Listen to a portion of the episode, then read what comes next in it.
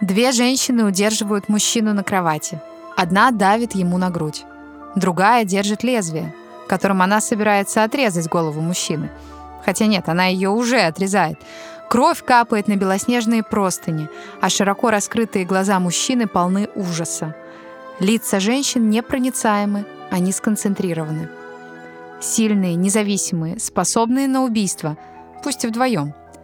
Это ветхозаветная сцена, описывающая, как Юдив и ее служанка Абра обезглавливают генерала армии Алаферна, чтобы спасти свой народ. Но картина Артемизии Джентилески не просто показывает библейский сюжет, но свое собственное осмысление ее травмы. Или хотя бы то, что ей бы хотелось сделать собственным обидчиком. Так, подождите, это не то, о чем вы подумали. Главную героиню не зовут Маша, а героя не зовут Са. Мы еще обязательно вернемся к этому сюжету. Просто давайте разберемся, кто же такая Артемизия Джентилески. В этом выпуске, это, напомню, третий выпуск подкаста «Не только Фрида», я буду рассказывать, наконец-то, бинго, вот уже о настоящей художнице. Ну, потому что я думаю, что многим представление Марины Абрамович как художницы тоже кажется немного странным, потому что все же она не занимается исключительно живописными какими-то вещами. Как бы то ни было, сегодня у нас самое, что ни на есть художница, а, которая занималась живописью исключительно ею. А, мы не найдем, кстати, даже графики, хотя я уверена, она была. Дело просто в том, что до нашего времени сохранилось 53 ее работы, хотя, конечно, было больше. А, но я думаю, многие удивительные открытия еще впереди. И да, кстати, хочу напомнить, меня зовут Марианна Суховей, я искусствовед, я просто обожаю вот такие женские истории в искусстве. Именно поэтому рассказываю вам о них э, и желаю вам приятного прослушивания. Артемизия Джентилески родилась 8 июля 1593 а, года в Риме. Да, это итальянская художница, что уже следует из имени. В семье Орацио Джентилески и Пруденции Монтони. Рим того времени это тоже место вполне оригинальная и интересная. Там проживало 100 тысяч человек. Ну, как вы понимаете, это все же не мегаполис, но достаточно крупный город. Художники селились достаточно кучно, и был там целый квартал для художников. А, рядом с этим кварталом, да, жили проститутки. То есть а, вот такая интересная зарисовка на тему э, того, в какой вообще среде обитала эта девочка. Не значит, что все, конечно, художники якшались с этими проститутками, однако вот такая история была была. Орацио Джентилески, так его звали, был художником, собственно, поэтому она и родилась в квартале художников, и проживал в Риме уже достаточно длительное время, хотя родом был не оттуда. Одно время он даже очень дружил с известнейшим художником, вот его имя вы уж точно все знаете, это Караваджо, и под влиянием Караваджо э, он творил свои какие-то монументальные композиции, продумывал непривычные позы, а, даже пытался как-то рисовать в технике кьяроскура, которая была характерна для Караваджо и его последователей, и даже посидел в тюрьме вместе с Караваджо, потому что они вдвоем написали какие-то клеветнические стихи на вот третьего художника. В общем, это была достаточно интересная личность, но Орацио звезд с неба не хватало, он был таким посредственным, в принципе, э, художником эпохи барокко. Но вот в семье этого посредственного художника родилась абсолютно э, необычная девочка – ее с детства влекла мастерская отца, и впоследствии отец будет обучать ее, притом не только ее, но и ее братьев, как смешивать краски, как рисовать человеческие фигуры, и она оказалась самой способной. Артемисия, наша с вами героиня, оказалась э, наиболее талантливой из всех э, детей. Она была единственной дочерью, и поэтому отец в какой-то момент продолжит заниматься только лишь с ней. Потому что, опять же, видел, что ее больше всего привлекает живопись.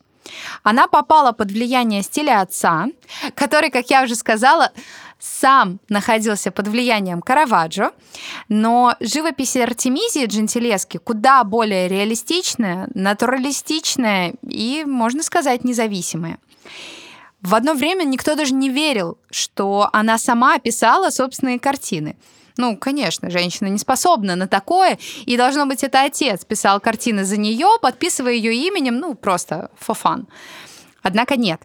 Поэтому сейчас мы говорим об этих 50 с хвостиком работах, которые остались от Артемизии. Но, вероятно, со временем э, искусствоведы и исследователи искусства найдут гораздо больше работ, которые просто ошибочно были атрибутированы другим мужчинам-художникам. Да, я, кстати, хочу сказать, что в то время это в принципе не редкость, чтобы отцы-художники обучали своих дочерей. То есть Артемизия не была какой-то исключительной в этом смысле, и ее отец тоже. Они обучали дочерей э, для того, чтобы дочери играли роль своеобразного подмастерья. Далее дочь выходила замуж за человека своего круга, ну, то есть, вероятно, тоже художника, и оп, она у него на подхвате. А, поэтому она помогала уже в мастерской мужу своему э, после отца. Соответственно, вот для этого это Орацию и делал. Однако в какой-то момент он все же смекнул, что дочка очень талантлива. Ее картины были другими. Они были живыми, они остаются такими, полными реализма. И сам способ повествования очень сильно отличался. В 17 лет Артемизия Джентилески написала собственную версию библейского сюжета «Сусанна и старцы». Ну, наверное, стоит пояснить, что же это за сюжет. А сюжет такой, он, кстати, повторяется у очень многих художников. А в телеграм-канале не только Фрида, вы можете посмотреть и сам этот сюжет, и сюжеты других живописцев, э, исполнения других живописцев. Э, ссылка на канал находится в описании этого подкаста, поэтому, пожалуйста, присоединяйтесь, если еще не. А история такая – Сусанна, женщина состоятельная, благодетельная, производит омовение в собственном саду. Ну, моется она попросту в своем саду. Сад, да, закрытый, то есть ничего такого непристойного она не делает. За ней подглядывают двое таких очень неприятных старцев, стариканов, а, которые в какой-то момент предлагают ей вступить с ними в сексуальную связь. На что она, будучи женщиной благодетельной, конечно, отвечает громким отказом. Тогда они угрожают ей, что если она все же этого не сделает, они всем донесут, что она уже с кем-то прелюбодействовала. Она замужем, поэтому, конечно, такой исход вообще для нее абсолютно неблагоприятен. На что Сусанна выбирает честь и все равно отказывает этим старикашкам и говорит, что лучше уж умереть, потому что за прелюбодеяние наказывали смертной казнью. Так вот, лучше умереть, нежели выбрать бесчестие. И впервые в этом сюжете Артемизия переворачивает нарратив и рассказывает историю от лица женщины, а не от лица мужчины. Кроме того, здесь стоит заметить, что такой сюжет был э, одним из немногочисленных способов показать такую эротическую игру, где женщина обнаженная, она, вероятно, сидит в какой-то или стоит в какой-то соблазнительной позе, можно рассмотреть все ее прелести, насладиться красотой ее тела, ну а стариканы, они уже как бы так, постольку поскольку. Артемизия не делает позу Сусанны нарочито привлекательной. Мы даже не, практически не увидим здесь обнаженного тела. Да, немножко груди, но здесь нечего рассматривать. Пялиться-то некуда. Так вот, Артемизия выбирает абсолютно другой способ повествования. Напомню, ей 17 лет. В ее версии старцы сразу выглядят героями движения МИТУ, и они не стесняются задуманного, то есть они не выглядят как какие-то ребята, которых вот, ну, буквально случайно бес попутал, и вот такое им пришло в голову. Они выглядят не невинными агнцами, и она сразу заявляет, что вот, это будет сексуальное насилие, что-то тут произойдет. И даже, казалось бы, их невинное подглядывание, пока что ведь это только подглядывание, да, дальше уже история развивается, это мы уже с вами знаем, как сюжет заканчивается, так вот, их невинное подглядывание, оно уже выглядит не таким уж невинным. Большинство мужчин-художников э, склонялись вот к этому невинному какому-то сюжету. То есть, ну, мы немного подсмотрим, да, пока она не в курсе. Но Артемизия говорит, что даже в библейские времена, равно как и в 17 веке, в котором жила она, мужчины стремятся наказать женщин, которые пытаются высказать собственную точку зрения. Ведь э, Сусанна отказывает этим старикашкам. Женщины не считались настоящими гражданами. Им было запрещено владеть собственностью, их контролировали их отцы или мужья. Это я говорю уже даже о 17 веке сейчас. Ценность женщины, по их мнению, заключалась в ее девственности и приданном, которое будущий муж мог получить после оформления брака. В этой работе Артемизия показывает собственные убеждения на этот счет. И это очень радикальная идея для того времени. Да, стоит смотреть на работу сейчас, пока я рассказываю. Еще раз, работа называется «Сусанна и старцы». Она была написана в 1610 году. Это, кстати, год смерти Караваджо, поэтому Артемизия в каком-то смысле приходит ему на смену. Как вы понимаете, здесь э, радикально сама уже поза. То есть она не пытается каким-то образом хоть немножко в своей позе поддаться этим старцам, да, она сразу же отметает вообще всякие приставания, с их стороны. И да, кстати, этот э, ветхозаветный сюжет заканчивается хорошо, потому что, несмотря на то, что э, Сусанну уже ведут на смертную казнь, потому что старцы такие оболгали ее, э, к ней приходит пророк э, Даниил, ну, на тот момент он еще просто юноша, и он говорит о том, что старцы солгали, и им верить нельзя, несмотря на их умудренность и там какое-то высокое положение в обществе. И, собственно, казнят потом старцев, а не Сусанну. Так вот, такой популярный сюжет, высказанный вообще под другой призмой, а, где женщина сама имеет право решать, что она хочет, уже вся поза Сусанны говорит об этом, стал абсолютной бомбой. Да, кстати, мать Артемизии скончалась, когда девочке было 12 лет, поэтому она росла фактически без матери. И опять же, вот возможно, такая радикальная где-то позиция для ее времени, она, конечно, наверное, была связана именно с этим. И да, некоторые исследователи считают, ну это немножечко такая психологическая уже работа над ситуацией, что, вероятно, в своем доме сама Артемизия не чувствовала себя в безопасности. Именно поэтому ей хочется писать этот сюжет. Да, сюжет был популярен, выбор вероятно, не случайен, но все равно, почему, да, вот старцы выглядят не одинаково, хотя обычно в сюжетах других художников они выглядят достаточно однотипно, а тут это прям как будто бы какие-то конкретные личности. Как бы то ни было, э, в дом Артемизии приходило, конечно, очень много людей, потому что отец был художником, это были и заказчики, и какие-то не знаю, мальчики с посылками и многие-многие другие, а ей при этом ходить куда-либо было практически нельзя. Все, куда она могла выходить, единственное место это была приходская церковь римская церковь, э, находящаяся где-то по соседству. То есть даже в чужую церковь, в другой приход сходить было нельзя. И туда она ходила вместе со своей э, дуэни по имени Туция, она еще профигурирует в нашем рассказе. И это было, собственно, единственное место, куда можно было выйти. А вы вообще заметили, что в каждом новом выпуске подкаста мы с вами поднимаем проблемы, которые в принципе характерны и для нашего времени. Несмотря на все годы, порой столетия, разделяющие нас. И сегодняшний выпуск не исключение.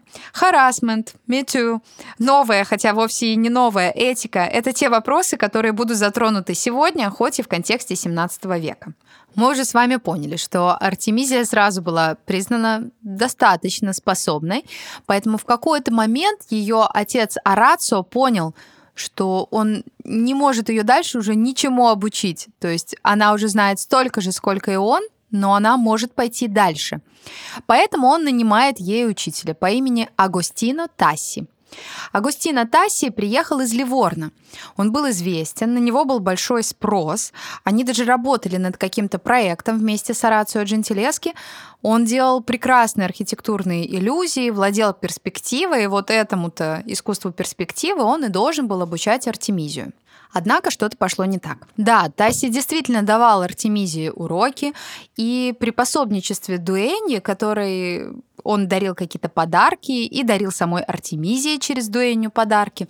Он просил Дуэнью рассказывать о нем хорошее, в общем, всячески, да, там создавал какой-то благоприятный образ собственный но потерял терпение.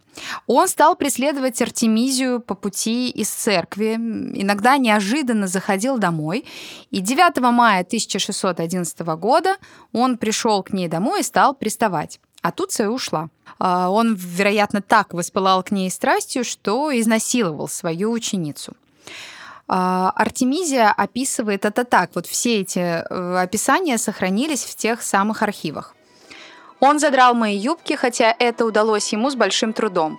Закрыл рукой с платком мои горло и рот, чтобы я не кричала. Я все равно пыталась кричать, как только могла, звала Туцию. Я царапала ему лицо и рвала ему волосы. После того, как он сделал свое дело, он слез с меня. Когда я поняла, что свободна, то бросилась к столу, взяла из ящика нож и пошла на Агустина, говоря, «Я хотела бы убить тебя этим ножом, потому что ты обесчестил меня». Через некоторое время после этой ситуации, которая была так как-то странным образом замята, отец подал жалобу вот в тот самый суд.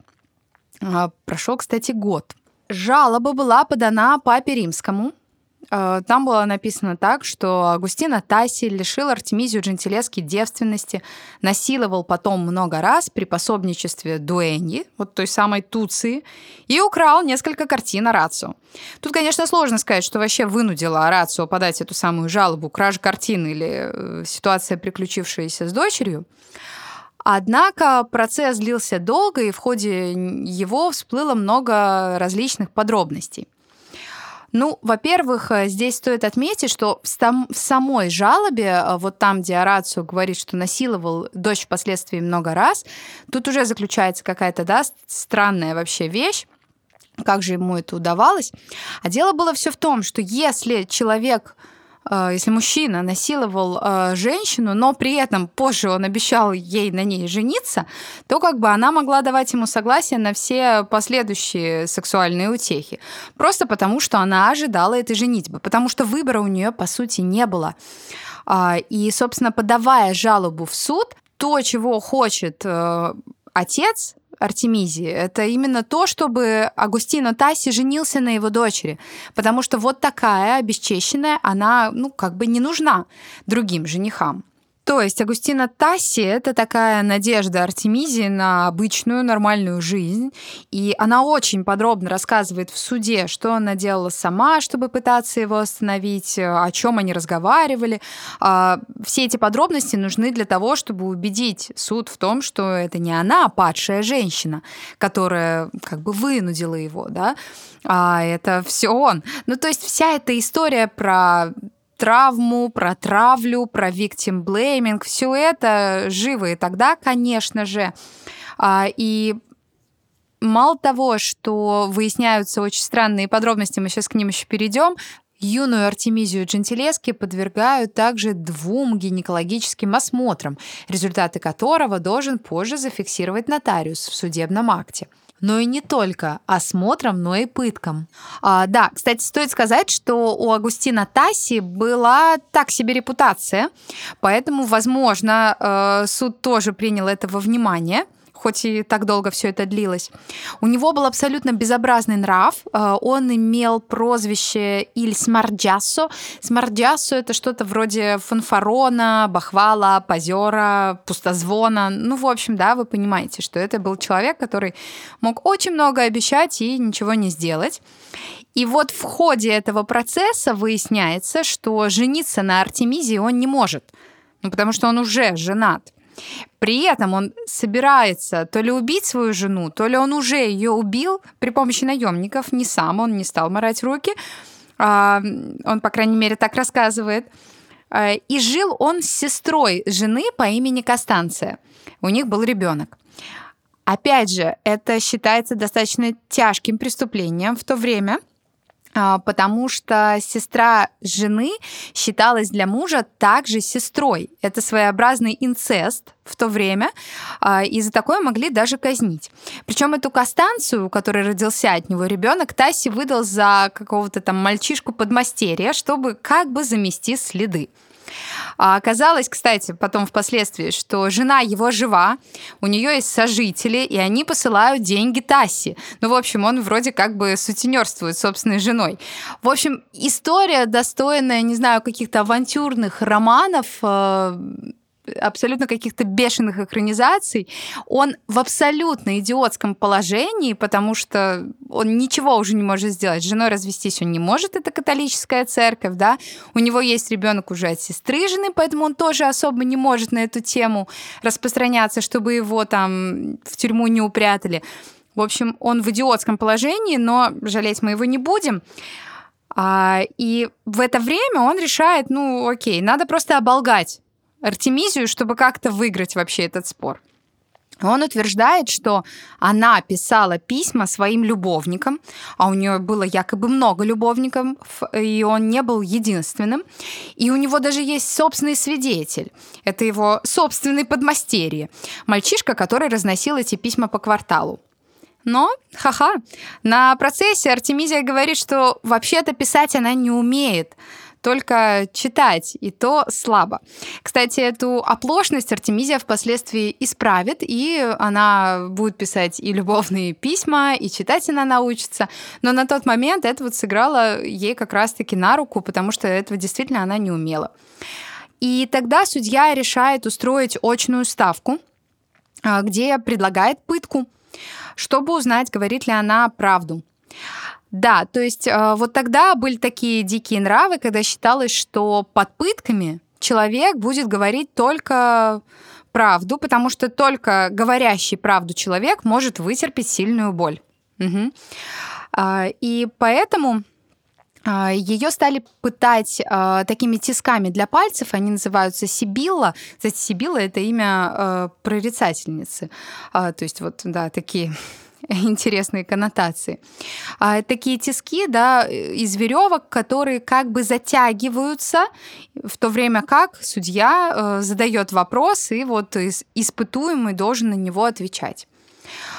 И Артемизии пришлось согласиться на эти пытки. Да, они по материалам дела длились не очень долго, но однако вы понимаете, да, это совсем неприятно. Плюс она художница, и для нее э, это очень опасно, потому что это ведь руки. В конце концов, Арацию Джентилески вместе со своей дочерью Артемизией выиграли дело. И Агустина Тасси на пять лет был изгнан из Рима, Хотя есть какие-то сведения, что, вероятно, он все же вернулся потом э, в Рим гораздо раньше этого срока, так как у него были богатые покровители. Классика. Артемизия выходит замуж спустя два дня после окончания процесса. Это абсолютно такой arranged marriage, да, подстроенный брак, э, созданный ее отцом. И она переезжает во Флоренцию с художником, а, либо по другим сведениям он был нотариусом. В общем, его звали Пьер Антонио Стиатесси, у них был брачный контракт, и, собственно, его имя нам вообще не особо-то важно, потому что в какой-то момент он просто перестанет фигурировать в ее жизни. Вероятно, они просто перестали жить вместе, а, вероятно, что-то произошло, этой информации мы не знаем, она нам и не важна. Они уедут во Флоренцию, потом она снова уедет в Рим. У нее родится четверо или пятеро детей, из которых одна или две дочери. Вся эта информация пока не очень точна. И выживет всего одна дочь вот из всех этих детей. Дочь звали Пруденция по имени матери Артемизии. И есть такие сведения, что впоследствии Артемизия обучала ее в своей мастерской, поэтому вполне вероятно, что Пруденция также была художницей. Во Флоренции Артемизия получает такое новое обретение себя как художницы. Ну, во-первых, это ужасная история наконец-то заканчивается, хотя, понятное дело, закончиться она не могла. Психотерапией тогда никто не занимался, и травма это, конечно, была на всю жизнь она э, вращается в таком высоком кругу, высшем свете флорентийском. Э, ей покровительствуют те самые Медичи. Она ведет переписку с самим Галилео Галилеем. Они общались при дворе во Флоренции. Э, получает такие подгончики от Галилея своеобразные, э, получает заказы достаточно активно. В какой-то момент, э, вероятно, уже в Риме, она станет даже зарабатывать в пять раз больше, чем любой мужчина-живописец ее времени. Неплохой поворот, правда? А в итоге ее известность как художницы выросла настолько, что в 1616 году, это всего вот 4 года прошло после судебного процесса, она стала первой женщиной-академиком Флорентийской академии живописного искусства – там же во Флоренции она научилась читать и писать. Ну, в общем, вы понимаете, что она достигла абсолютно такого социального верха, вот выйдя из всей этой ситуации, ну, насколько это можно, сухой из воды. Давайте-ка вернемся к тому самому сюжету, который э, я рассказываю в самом начале выпуска о Юдифе и Алаферне. Э, я вообще хочу э, тоже сказать, что она не выбирает какие-то особенные сюжеты для того времени. Она выбирает сюжеты, характерные для эпохи барокко, которые показывают какие-то высокие страсти, да, а, рассказывают истории. А это абсолютно популярные сюжеты 17 века, но они получают э, новую трактовку и новое измерение в кисти Артемизии имени заказчика, вот картины, которая существует в нескольких, кстати, вариантах, а, имени заказчика первого варианта мы не знаем. Поэтому долгое время была расхожа такая версия, что эта вещь написана исключительно как осмысление собственной травмы. А, но опять же, это не совсем так. Понятно, что э, когда она писала такую картину, она не могла не думать о ситуации, которая приключилась с ней. Но, опять же, это был очень популярный сюжет. Все сюжеты, как правило, писались по требованию заказчика, поэтому и будут варианты впоследствии. Вот у второго варианта уже был заказчик, его имя известно. А, возможно, она просто хотела создать какой-то а, вариант для того, чтобы показывать, какие сюжеты она умеет писать, потому что опять же, вероятно, да, она не могла увезти много картин э, из Рима во Флоренцию с собой, поэтому ей потребовалось время, чтобы создать какие-то новые, чтобы это было своеобразное портфолио. Но стоит отметить, что вот в этой работе Юдифи Алаферн здесь очень важно то, что эта история не о персонажах, как бы нам с вами этого не хотелось, да. То есть она не рассказывает историю э, мужчины или женщины, она рассказывает историю про деяние, про убийство. Здесь нет одного главного персонажа. А, но при этом она видоизменяет некоторые детали привычного сюжета. Во-первых, служанка. Посмотрите, какой бы вариант из э, работы мы не смотрели, там везде достаточно молодая служанка. А обычно это должна была быть пожилая такая, умудренная опытом женщина. И посмотрите, как странно эта служанка напоминает саму э, главную героиню хоть она вроде как не героиня, да. А служанка внешне напоминает Юдив. Абра и Юдив очень даже схожи. То есть это как бы сама Джентилески, которая раздваивается вот таким образом. Все дело в том, что Юдив имеет достаточно сильное портретное сходство с самой Артемизией Джентилески. А, поэтому можно сказать, что это такая все же внутренняя месть художницы. Юдив, опять же, отличается от традиционного исполнения. У нее мощные, ну, немного такие маскулинные руки, рукава закатаны. Посмотрите на ее лицо. Оно не отстраненное, как на работах многих других художников. Если мы будем смотреть на работы Боттичелли, того же Караваджо, мы увидим, что там всегда Юдив немного отстранена. Она как бы думает, ого, ничего себе я сделала. А здесь Юдив э, выражает презрение, холодность, то есть она расчетливо совершает свое деяние. При этом вот весь сеттинг, в который Артемизия помещает э, Юдифа, Лаферна и Абру, он очень кроводжистский, конечно же. Посмотрите, такая темнота, глубина, фигуры как будто бы выплывают откуда-то из этой темноты, и зритель в какой-то момент даже становится соучастником этого преступления. То есть мы представляем себя вот в этой темной комнате. Да, кстати, э, Юдиф спасает еврейский народ от э, ассирийского завоевателя Алаферна. Да, все это действительно должно происходить да, в каком-то темном помещении, но многие художники пренебрегают этим и чаще всего показывают сюжет уже по совершению обезглавливания. То есть Юдеев просто уходит э, с головой в корзинке. Э, или там голову несет ее служанка Абра. Здесь же мы будем видеть, что да, сюжет э, станет определенным рефреном, притом тьма на каждом варианте этой работы будет становиться глубже.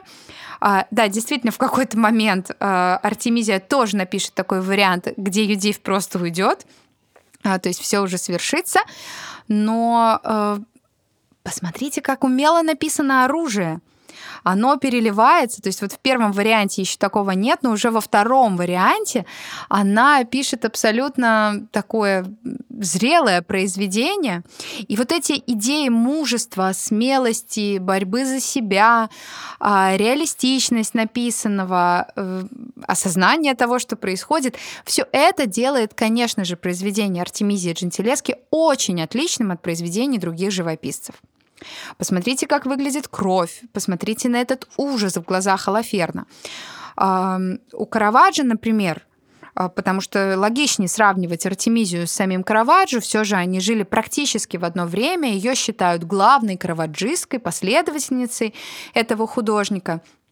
Но посмотрите, у Караваджо нет какой-то глубокой драматургии, а вот у Артемизии есть.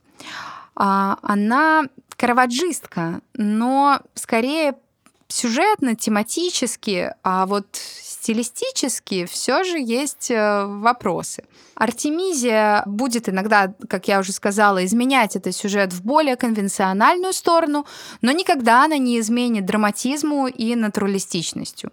И да, вот это подвальное освещение, такой приветик Караваджо, оно будет во всех четырех вариантах. В период с 1615 по 1617 годы во Флоренции Артемизия Джентилески пишет автопортрет. Это вообще ее любимая тема. В образе лютнистки. Так, кстати, вот вспомните Караваджо, у него есть такой мальчик-лютнист, тут все немножко иначе. Она удерживает наш взгляд своей позой. Видно, что у нее есть аудитория, играет она не просто так, не только для себя. И это вообще такой образ праздный, изысканный. Да, она действительно обретает ту самую новую идентичность во Флоренции. И кроме того, э, вот эти автопортреты, их немало, как я уже сказала, это определенный способ показать, какова она. То есть немножечко такого художественного выпендрежа, да, как у Рембрандта. Она делает тоже. И да, она при дворе Медичи, это нужно эффектно сделать, поэтому здесь она в костюме немножечко, кстати, цыганском, вот с этой лютней. И да, модели нанимать достаточно сложно, дорого, поэтому проще всего написать э, себя саму вот в достаточно экзотичном образе. В это же время она пишет автопортрет в образе святой Екатерины Александрийской. Его не так давно приобрела Национальная английская галерея National Gallery. Эта картина выглядит как будто бы обрезанной, такой кадрированной. Она выхватывает все самое главное. В ней абсолютно драматичное освещение, очень, опять же, караваджистское.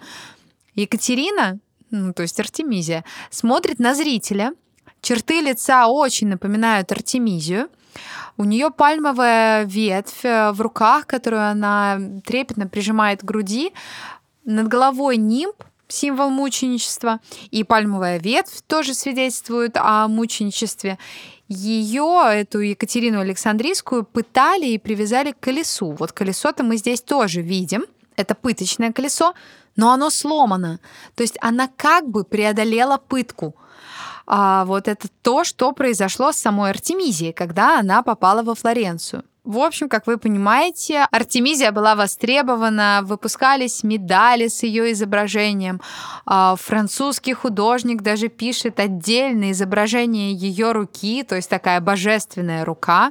Выходит ее биография, где тема изнасилования, кстати, не поднимается вовсе, и она об этом сама никому дальше больше не рассказывала. А, известный художник Симон Вуэ пишет ее портрет. В общем-то, Артемизия ну, в самом центре событий. Она переезжает в Рим, возвращается в Рим, уже, вероятно, без своего мужа, Пьер Антонио Сьетеси, который куда-то исчезает. Она известна, за ее работами следят, их хочет купить элита. А, интересно, что из всех сюжетов Артемизия Джентилески чаще всего выбирает сюжеты с героинями-женщинами. Это Соломея, Екатерина Александрийская, Лукреция, Клеопатра. Многие-многие другие — это всегда интерес к теме сильной женщины, страстной, смелой, э, да, порой уязвимой, но при этом такая женщина-деятельница. Любопытно, что эти все женщины, которых э, изображает Артемизия, они все немножечко своим телом схожи друг с другом. Вероятно, она писала их самой себя. То есть, опять же, даже анатомически, да, она не нанимала каких-то натурщиц, а просто перенимала это все, глядя на себя саму же в зеркало. В 1630-х годах, после достаточно успешного римского периода, Артемизия едет в Лондон. Доподлинно неизвестно, сколько она там пробыла, а, вероятно, не очень долго. Поехала она туда, чтобы воссоединиться со своим отцом Арацио, который стал придворным художником английского короля Карла I. Вместе с дочерью они будут расписывать потолок королевского дома в Гринвиче. Эти росписи будут окончены в 1638 году и позже перенесены в Мальборо-хаус в Лондоне. Там они находятся и сейчас, и их можно увидеть по сей день. То есть Арацио поехал первым, и в какой-то момент э, ну, как подозревают исследователи, он, наверное, серьезно заболел, ему было сложно окончить задуманное, поэтому он вызвал на помощь дочь, которая помогла окончить ему э, вот эту роспись. В 1638-1639 году, находясь в Лондоне, Артемизия пишет один из своих самых известных автопортретов. Он называется «Аллегория живописи», «La pittura» по-итальянски. Это такое женское отождествление живописи. Артемизия следует прописанному канону, тогда все эти сюжеты должны были следовать такой небольшой книжечке, в которой были написаны все атрибуты, которые должны присутствовать на картине того или иного сюжета.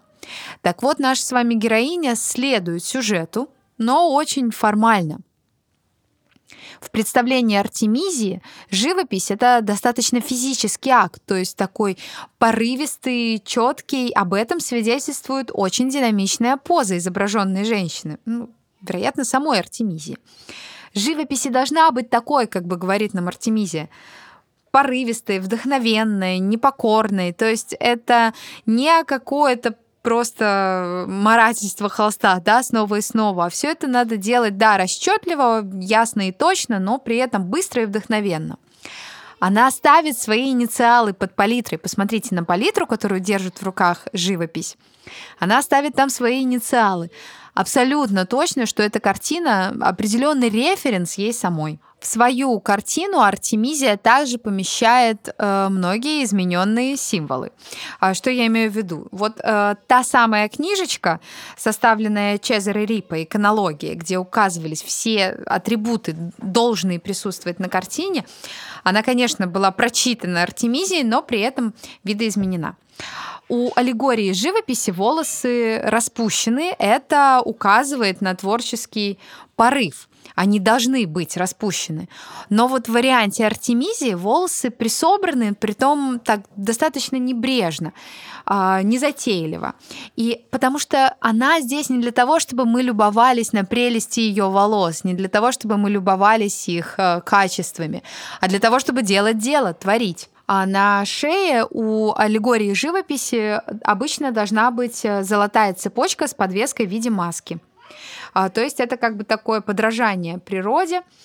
А, но посмотрите тоже, как натуралистично изображает Артемизия а, эту цепочку. Она как бы сдвинута немножечко в сторону, то есть она не статична, не прилеплена к платью, да, она абсолютно четко понимает, что здесь вот в этой сложной позе что-то происходит, поэтому да на цепочку не стоит обращать особого внимания. На живописи э, изысканный наряд. Это такое платье из переливчатой ткани. Здесь Артемизия все делает согласно канону. Единственное, обычно это платье должно было быть золотистым. Здесь же Артемизия выбирает такой темный, насыщенный цвет. Опять же, вероятно, просто для того, чтобы поиграть э, вот с тем самым подвальным освещением, с темным на темном.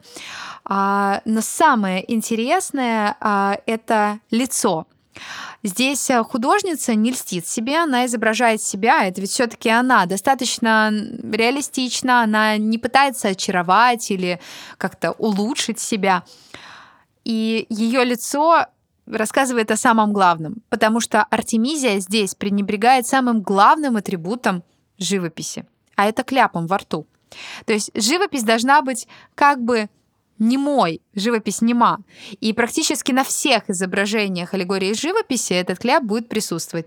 Но не у Артемизии, не такова она. Она кляп просто убирает. После своего недолгого пребывания в Лондоне, похоронив там болевшего отца, Артемизия возвращается в Италию. Но на этот раз уже в Неаполь. И да, в Неаполе она жила еще до поездки в Лондон, поэтому это такое опять возвращение домой. В Неаполе она создает много масштабных полотен и даже пишет свою первую алтарную композицию. Там же она знакомится со многими известными итальянскими художниками своего времени. То есть она, опять же, как-то так очень умело вливается в эту итальянскую новую для себя тусовку и получает признание. Она пишет работу, которая называется «Давид и Версавия», причем э, здесь Давид это абсолютно такая крохотная фигурка на балконе, его практически не видно. Это снова ветхозаветный сюжет. Версавия здесь чем-то напоминает Сусанну, и в самом сюжете тоже. То есть э, она тоже в своем саду тоже совершает какие-то омовения, а Давид, вот царь Давид, видит ее, проникается ее красотой, и несмотря на то, что у Версавии есть муж, а, Давид повелевает убить этого мужа и, в общем-то, сам потом женится на ней ну, там не то чтобы убить, подстраивает, да, так, что муж, находясь на войне, попадает в эпицентр военных действий и погибает. А, посмотрите, здесь опять же а, нам показан а, сюжет, когда Версавии подносят какие-то украшения, да, но она не особо-то прельщается на них. Разумеется, этот сюжет в 17 веке рассматривался как определенная эротическая живопись. Но Артемизия очень достойно показывает свою героиню все places of interest прикрыты. Здесь главное это взаимодействие Версавии со служанками, принесшими дары от Давида. И это очень элегантно. Артемизия Джентилески отваживается посмотреть на мир с женским опытом. Знаете, есть сейчас такое выражение «the future is female». Так вот, тогда все было диаметрально противоположно. «The past was male», перефразируя, можно было бы сказать так. Вот в этом абсолютно патриархальном мире ей удается не только добиться определенных успехов, но при этом не соответствовать определенной конвенциональности, которой от нее ждут, выбиваться из этого ряда, быть особенной. Артемизия Джентилески действительно была другой. Она смело реинтерпретировала известные сюжеты по-новому, по-свежему. А, описывая себя одному из своих друзей, она пишет так. «Я дух Цезаря в душе женщины». Ее женщины женщины-лидеры. Они подобны или даже равны мужчинам. Сейчас нам с вами это утверждение может показаться немного контроверсивным, но тогда это было очень смело. Знаменитый итальянский искусствовед 20 века Роберто Лонги называл ее единственной женщиной в Италии, которая знала что-либо о живописи. Ну, осмелюсь предположить, что она может встать в один ряд с действительно большими художниками своего времени. Сегодня на этом все. Хочется пожелать каждой или каждому из вас быть смелыми, большими. И помните, изучайте старое, но творите новое.